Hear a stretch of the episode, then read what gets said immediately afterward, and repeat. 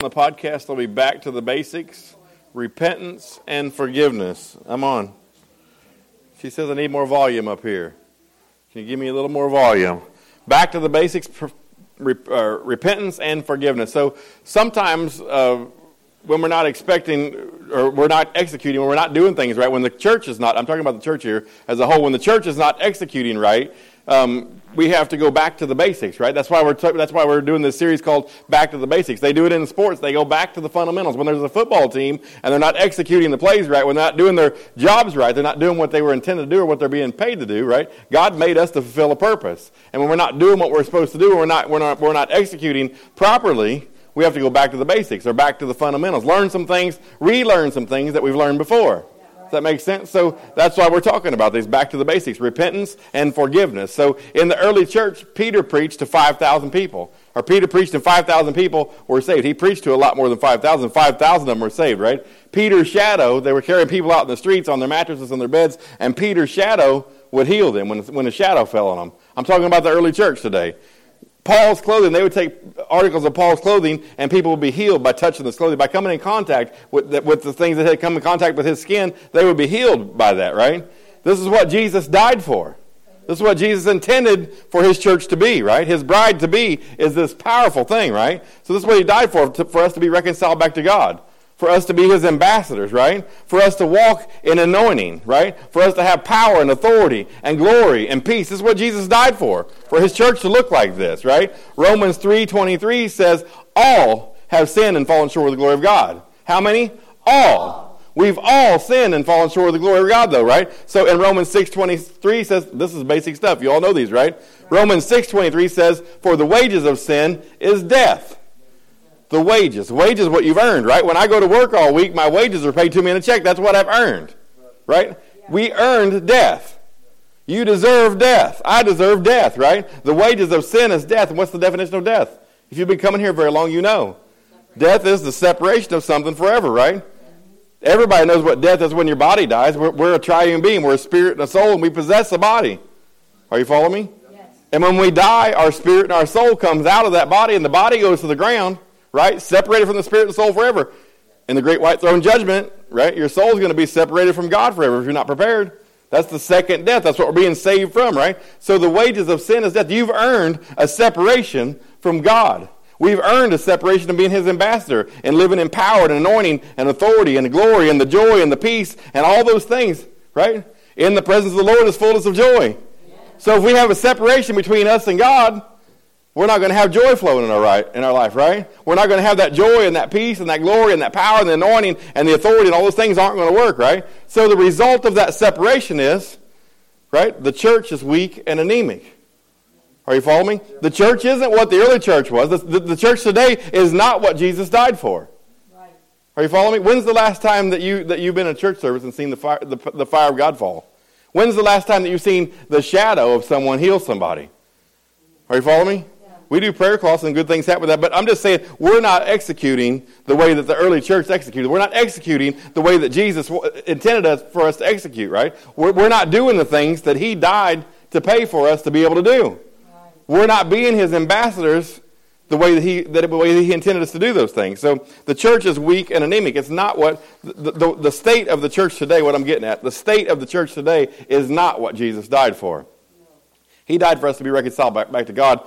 Don't get me wrong. And we do that and we get part way, but we're not living in that power and that fire, that anointing that He intended for us to, right? We keep doing the same things over and over and over and over again because it's just what we've always done. That's how we've always done. That's how Grandpa did it, so I do it like that. Or that's how Mama did it, so I do it like that. And we continue to do the same things over and over and over again, and we keep getting the same results. That's kind of insanity, isn't it? To think that we're going to do the same thing and we're going to get a different result next time. That's a little bit insane. So we keep getting the, the same results, but we can't figure it out. The church just continues to be weak and anemic, yet we just can't figure out what's wrong with it. When we still continue to do the same things, we continue to live the same ways. I'm convinced that the church has much more to offer to the world. Are you following me? Anybody know our vision for this church? To take this town back for Christ, right? To take this town back for God, right? The devil's ran his course here long enough, right? With abuse and addiction and all the things that have gone on in this town. He's ran his course here long enough. So our vision that God gave us here is to take this town back for Him. How can we possibly do that being weak and anemic? Are you following me? We can't figure out what's wrong, though, but we keep doing the same things. I'm convinced that we have much more to give to the world. If we live according to God's statutes and God's plans, right? I want to be part of a glorious church, right? That glorious church that, that Jesus died for, right? He wants, a, he, he wants us to be ready when he comes back.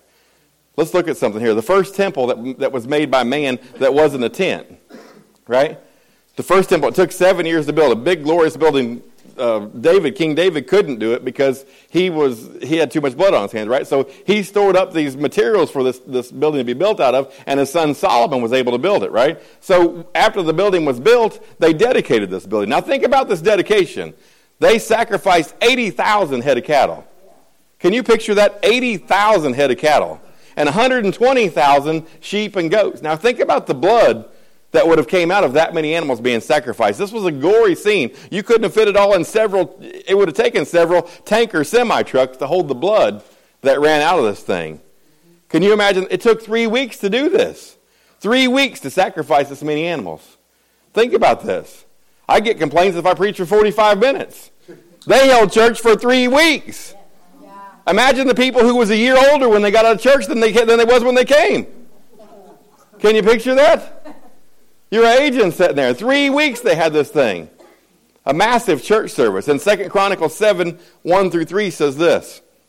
When Solomon had finished praying, fire came down from heaven and consumed the burnt offering. When's the last time you've been in church and saw fire fall from heaven?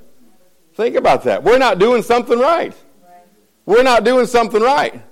And consumed the burnt offering, and these sacrifices and the glory of the Lord filled the temple. Filled it so much the priest couldn't even go inside. And 2 says, and the priest could not enter the house of the Lord because the glory of the Lord had filled the Lord's house. And 3 says this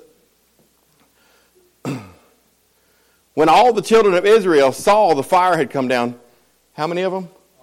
All of them. This is a pastor's dream right here. Can you imagine if the fire fell in this service today and everybody around seeing it? I wouldn't have to convince you. I wouldn't have to convince you to be here on Wednesday. Everybody would be here. You'd be bringing people with you. I wouldn't have to put 50 bucks up for a, children, for a Sunday school contest because you'd be bringing everybody you could. If you saw fire fall from heaven, think about this. When's the last time we saw these things? When's the last time we saw, we prayed and saw these things, right? They, they seen it for themselves, so they knew. They knew. The church in all her glory, that's how it was then. And, and where was that here? The fire fell down and the glory of the Lord on the temple. They bowed their faces to the ground and they and the pavement and they worshipped and praised the Lord, saying, For he is good, for his mercy endures forever. Right? This is the church in all her glory right here. In all of her glory. And then in Second Chronicles 7, 12 through 14, it says, if the church isn't like this, if the church isn't having fire fall down and all of her glory, right? This is just, we're going to skip a few verses and we're going to start reading in verse 12 here, right? We're skipping nine verses. So this is the church in all of her glory, and they're, and they're praying, and fire's falling down. Everybody sees it. Everybody's coming in. Everybody's making their sacrifice. Everybody's paying their tithes. Everybody's living according to the way that God had them to live. Uh, can you imagine if the fire fell down? Everybody would get righteous real quick. Are you following me? It would scare us to death to see that happen today. But he goes on to say in 13, he says, if it's not, oh, I, I haven't read that far. Let's go back to 12, I'm sorry.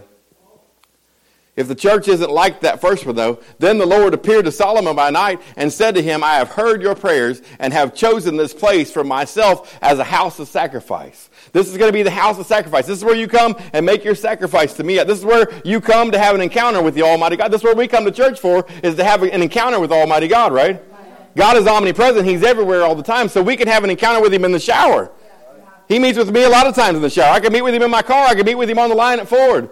But when we're all having meetings with God outside of here and, and we're living according to God's plan and then we come together corporately, it's a powerhouse. If we're doing this thing right and we're living the way that God wants us to live, fire will fall down. Has God changed? No. Not one bit has he changed. Not one bit has he changed. So if this isn't happening, the ball's in our court. There must be something that we're not doing right. Then the Lord appeared to. Oh, I already read that part right there.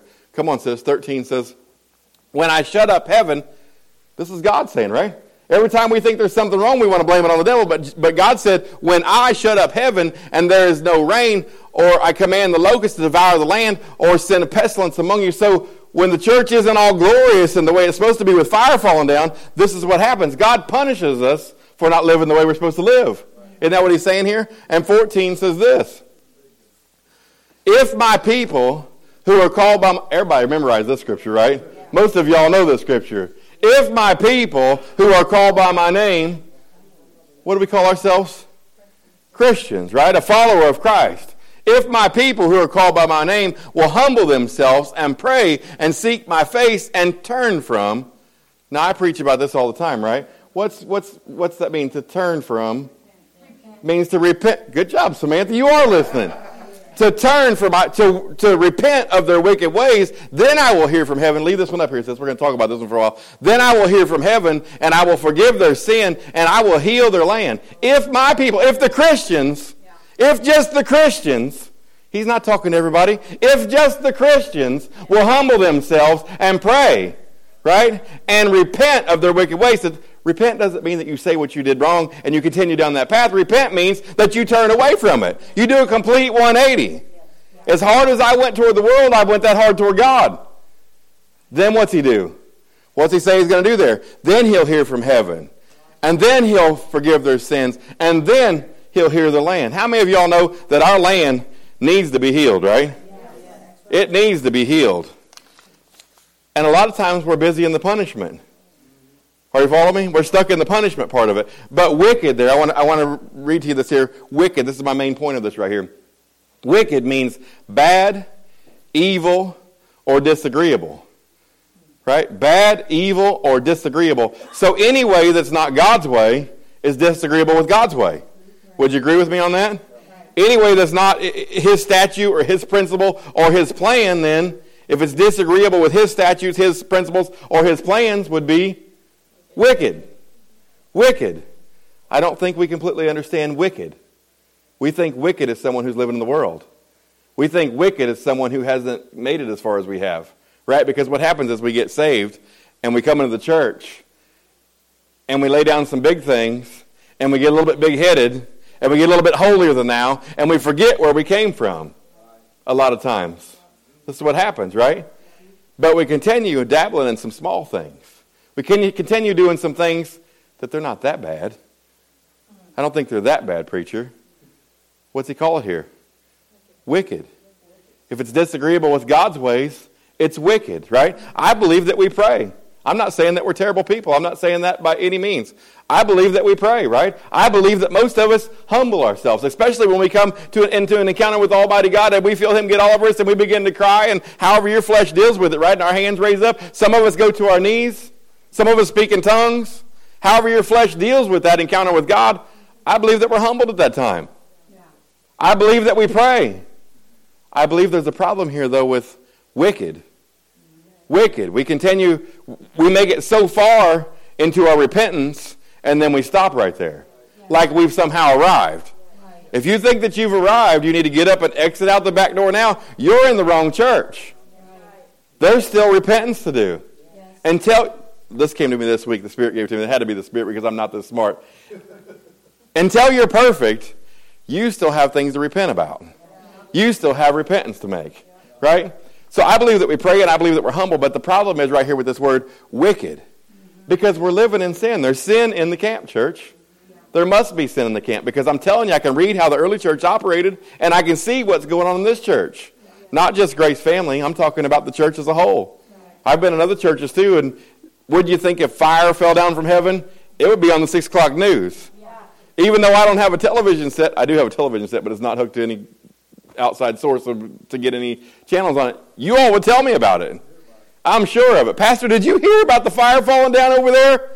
Yeah. Right? It would be everywhere. The word would get out. So it must be across the church. It must be the whole church. We're all part of the same body, right? All the church as long as we're believing in Jesus Christ and we're trying to get to heaven and we believe that there's one true living God and the only way to get to Him is through the blood of Jesus Christ. As long as we believe in that God right there, we're all trying to get to the same place. Doesn't matter what, what shingles above the door. Right? So, but we have to we have to turn from our wicked ways, right? We don't understand the wicked though. If we truly turn from wicked and follow God's ways, right? Get in the Word. This would require us to get in the Word and find out what His definition of wicked is right? See what those 630 laws say about us. Now, the Bible says if you're, if you're led by the Spirit, you're not bound by the law. But that doesn't mean the law's wrong, does it? Because the law will tell us, still tell us what, what he, God hasn't changed. Just if you're led by the Spirit, you won't cross over those laws. There won't be any law against that. There's not any law against being led by the Spirit, is what he's saying. But we still have to get into our word and find out, right? So we can, we can prove what is God's good and favorable and acceptable, right, to God. Does that make sense? So if we truly turn from wicked, we'd turn toward God. We'd turn for God. We'd see that fire fall down. It must be the way it works. It's in the Bible. I believe the, God, the Bible is infallible. God's word works 100% of the time. I believe that you have to choose to believe all of it, every page of it, or believe none of it. That's up to you. All of it or none of it. So this has to work like this, right? And if the Christians would get into this, just the Christians, think about the percentage of true Christians. I'm not talking about, I work with a lot of people, and I'm not talking about just the people who say they're Christians, because a lot of people say they're Christians, and turns out they're hypocrites. Are you following me? And I'm not being the judge, but the Bible says, don't judge a man, but judge his fruit. Are you following me? But the true Christians, if just the true Christians would get into this right here, if they would turn from their wicked ways, guess what would happen? We could change the world. We could change the whole world. Think about this. Think about the homosexuals today. They're a small percentage, and I'm not picking on them, but they're a small percentage of the population. But they stayed constant at their goal for years and years and decades and years, and now we're seeing homosexual marriage. Think about it. If don't the Christians outnumber them? So if we would turn from our wicked ways, if we would just live according to God's statutes and, God, and God's plan for our life, think about the powerhouse that we could be. We see some power now. I'm not saying the church is powerless. We've seen several people healed. We see people saved on a regular basis. We see these things. We, speak, we see the Spirit move. But I'm talking about fire fallen from heaven. Think about that. And the early church changed the world. Why couldn't we change the world? Right? They healed people with their shadows. The demons were cast out. Right? They cared for the widows. We, they didn't have to have welfare. Think about that. People brought their goods into the church and gave them to the church, and the church dispersed them to take care of the widows and the orphans, right? They didn't need welfare. That's what the church is supposed to be, but the church has been hamstrung and can't do what it's supposed to be because people aren't doing what they're supposed to do. Does that make sense? Yes. So until we see our church operate like the early church, right, there's work to be done. There's work to be done. There's things to repent of. Until you're perfect, there's something that you need to turn from. Something that we need to turn from. Last page of notes. I'm going to get you all out here early. Nope, it's not my last page. Sorry. Three more. Three more. I'm still going to get you out of here pretty early. We have a baby, dedication to do. Um, verse 14 says, He'll forgive their sins and heal their land. Two words right there. He'll forgive their sins and heal their land, right? So this word heal right here, now get this. This word heal right here means to heal like a physician, to repair thoroughly, to make whole, or to restore favor.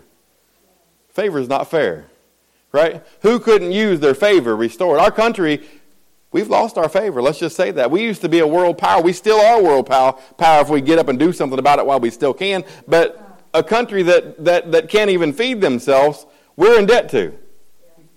That's not favor. Are you following me? Does that make sense to you? So, so it's to restore favor and then to forgive, to forgive our sins, right? His forgiveness, though, demands our forgiveness. It demands our forgiveness. Part of repentance is forgiveness. I had to be forgiven. That's how I repented to God. I turned away from those things. God forgave me through the blood of Jesus Christ. He forgave me. Matthew 5 22 through 24 says this But I say to you that whoever is angry with his brother without a cause shall be in danger of judgment. And whoever says to his brother, Raca, now that word Raca right there means you have an empty head. He's saying you have rocks for brains. It was a word, it was a term that they used back in Bible days. That's what it means. You can look it up in the concordance. He's saying you got rocks for brains or you have an empty head, shall be in danger of, of counsel. But whoever says, you fool, shall be in danger of hellfire. And 23 says this. Therefore, if you bring your gift to the altar and there, and there remember that your brother has something against you, not even that you're mad at your brother, but your brother has something against you. Right? What's he say to do next? 24. Leave your gift there before the altar and go your way. First be reconciled to your brother and then come and offer your gift. So you can't even take your sacrifice to God when your brother's upset with you Or when you're upset with your brother, you've got to make it right. He requires forgiveness. Isn't that what he's saying here? You have to make it right with your brother before you can offer your sacrifice. He requires forgiveness, right? We have to forgive to be forgiving. Matthew 6, 14 and 15 says this. For if you forgive men their trespasses, your heavenly Father will also forgive you. He'll forgive you if you forgive. Isn't that what he says? He, his forgiveness requires your forgiveness. And 15 says this. Come on, sister. But if you do not forgive men their trespasses, neither will your Father forgive you your trespasses. If you don't forgive, He's not going to forgive you either. And so many times, I've been caught up in unforgiveness before, and so many times we'll think we've forgiven, but every time the topic comes up, we replay it in our heads. We tell people what happened, what this person did to me. Are you following me? Y'all know what I'm talking about.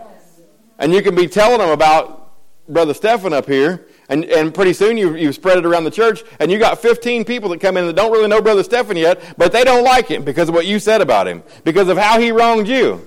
Right? And Brother Stephan, he don't care. He don't even know you're mad at him. this is how it works out, though, most of the time, right? So who is it hurting? It's hurting you. So we have to go to people and we have to ask them for that forgiveness. Now, if they don't choose to forgive me after I've asked for forgiveness, that's on them. That's between them and God. They'll have to take up that up with Him when they stand in front of Him on that great white throne judgment. But it's not up to me any longer. Church, we've got to forgive to be forgiven. I'm talking about that wicked way still. So many people are holding on to unforgiveness, but they think they've turned from sin. That's not how it works. It's not how the Word of God says it works. God for, God's forgiveness demands our forgiveness. Grace brings responsibility and obligation. It, we, we weren't obligated to that before we were saved. Before God's grace, before I came through the blood of Jesus, I could have been mad at anybody I wanted to be mad at. Anybody, I, I don't care who was mad at me. But when I come through the blood of Jesus, when I got saved, I had to go and ask people for forgiveness that I had been mad at me for years. Right? It was up to them whether to forgive me or not. That's how it has to work. Forgive, the word forgive, excuse me, this thing's getting tight on my neck. My neck must be swelling. My throat's just getting dry. Forgive, the word forgive is used 56 times in the Bible. Think about that. The word forgiven is used 42 times in the Bible. Then forgiveness, forgiveth, forgiving in those forms is used another 14 times in the Bible. For a total of 112 times that word or, or versions of that word are used in the Bible. Now, if all scripture is breathed by God, and it is because the Bible says it is, if he talks about something 112 times in a message that he wrote to you, wouldn't you think he'd want you to remember that thing? He demands it. He demands it. Forgiveness, the act of uh, the, forgiveness, the definition is the act of pardoning others in spite of their shortcomings or in spite of their errors. And you can say, Pastor, they they don't deserve to be forgiven. They don't deserve it. They've made error. They've hurt me. They've done all this and they've done that, and they just don't. They, they don't deserve it. Ask yourself this: Did you deserve it? Did you deserve it when Jesus climbed up on that cross for you? Did you deserve forgiveness? Did I deserve forgiveness when he climbed up on that cross for me and let them put him through the most horrible, horrible, painful death ever known to man? We didn't deserve it. You're not forgiving someone because they're honorable. You're not doing it because they deserve it. You're doing it because God's honorable. Right. You're doing it because His statute said to do it. But you're doing it because you want to put away your wicked ways.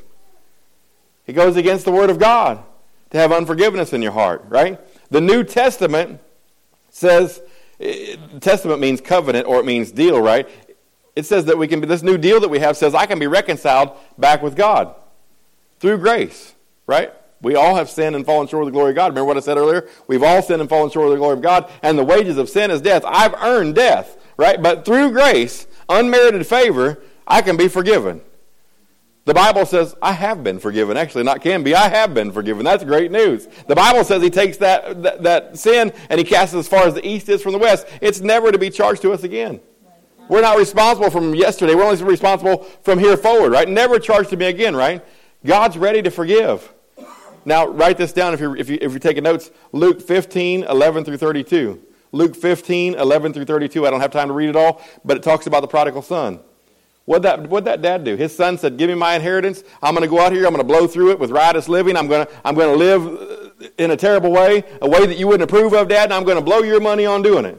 What'd that dad do? He walked out there every day. Every day, and he waited on that boy to come back. Every day, he went out there and checked to see if he was coming down the road, looking for him. He was ready to forgive.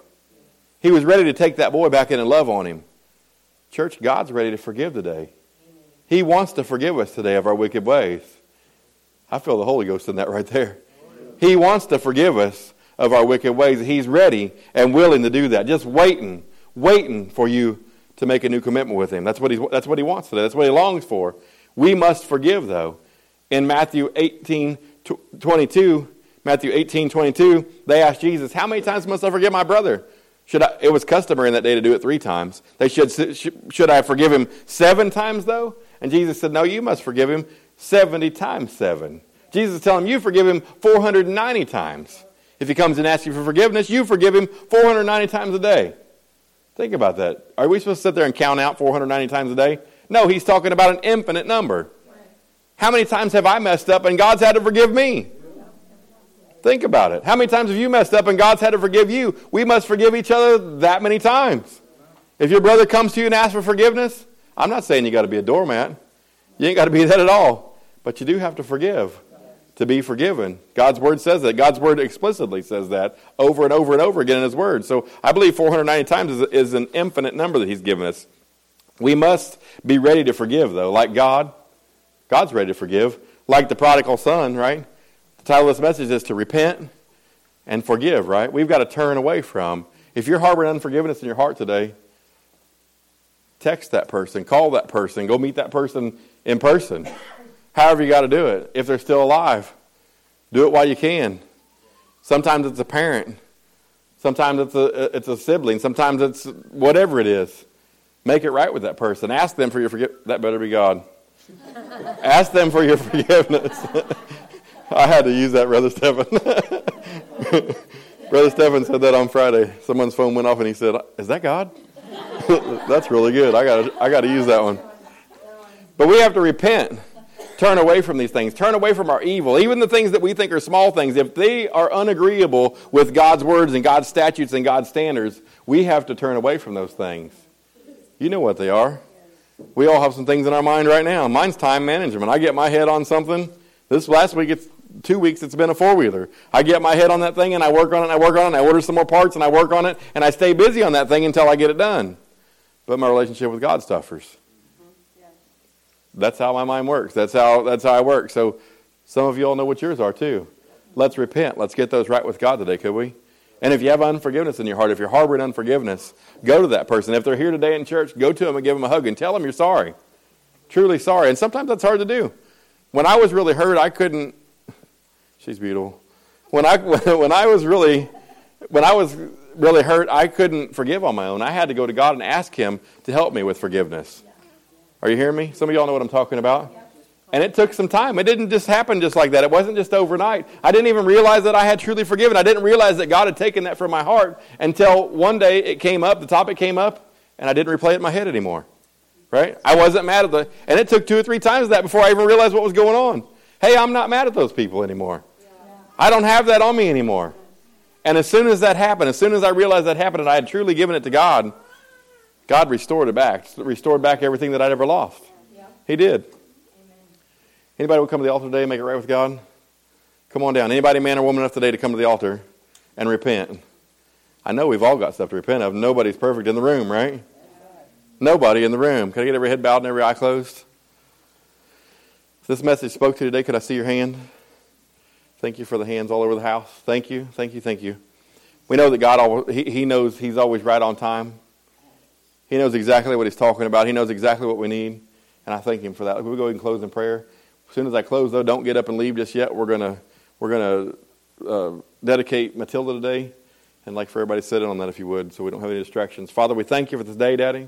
We praise you, Father. Lord, we just magnify your holy name today. Lord, I pray that you would cause this word to sink into our hearts, Lord, a good, rich, deep soil, Father God. Take root, Father God, and grow up and grow fruit from our lives, Lord. Cause us to realize the things that we're doing, no matter how small they may seem, Lord, no matter how insignificant they may seem, Father God, realize that they're wicked, Daddy, and that we have to stay away from those wicked things, Lord, and cause us to realize if we have unforgiveness in our heart, Lord, just bring it out of us, Father God, and, and, and show us how to forgive, Father God. Take these things away from us, Lord. Have your love shine through us into the world, Daddy.